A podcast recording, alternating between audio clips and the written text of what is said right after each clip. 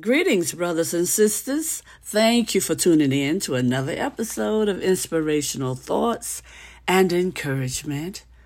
Today's scripture comes from the fourth chapter of Philippians, verses 10 through 13. From the New Living Translation, it says, How I praise the Lord that you are concerned about me again. I know you have always been concerned for me but you didn't have the chance to help me. Not that I was ever in need, for I have learned how to be content with whatever I have. I know how to live on almost nothing or with everything. I have learned the secret of living in every situation, whether it is with a full stomach or empty, with plenty or little for I can do everything through Christ who strengthens me. Thank you, Lord. Oh, hallelujah. Thank you, Lord. Father God, we pray that you'll bless the reading and hearing of your holy word. We pray for the courage to always be obedient to your word, to your will, and to your way. And Lord God, we pray that you'll continually bless us with spiritual insight, wisdom, and understanding as we grow in the knowledge of you, Lord God, as we grow in the knowledge of your love for us, Lord God. This we pray in the precious name of Jesus, your Son, our Savior. Amen and amen. Thank you, Lord. Thank you, Father. Thank you.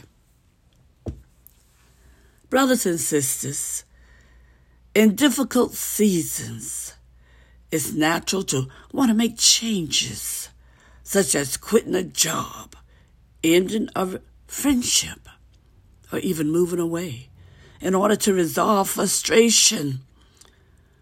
But first, we should investigate the cause of our frustration. Amen. Discontentment may come from the inability to accept ourselves as we were created.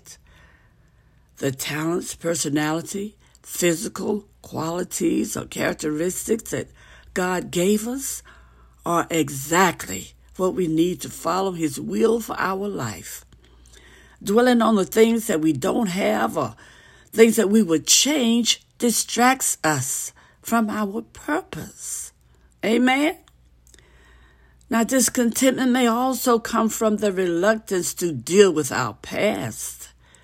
We can't move beyond painful memories and mistakes until we confront those emotional or mental issues that resulted from them. Last but not least, discontentment may come from holding on to ungodly behaviors or attitudes. Mm-hmm. Sin naturally breeds discontentment, brothers and sisters. But the 119th Psalm and the 165th verse says, Those who love your law have great peace, and nothing causes them to stumble. Brothers and sisters, the key to contentment doesn't lie in our circumstances, but in God Himself. The next time you feel frustrated and want to change your situation, just first take a moment to look inward. Amen. Do you accept who God made you to be? Are you in need of His healing? Should you approach Him in repentance? Think about it, brothers and sisters. Whatever the case may be, just turn to the Lord because He is the source of true peace and fulfillment. Oh, yes, He is. Hallelujah. Thank you, Lord. Brothers and sisters, when you turn to the Lord in frustration, you'll find the answer there.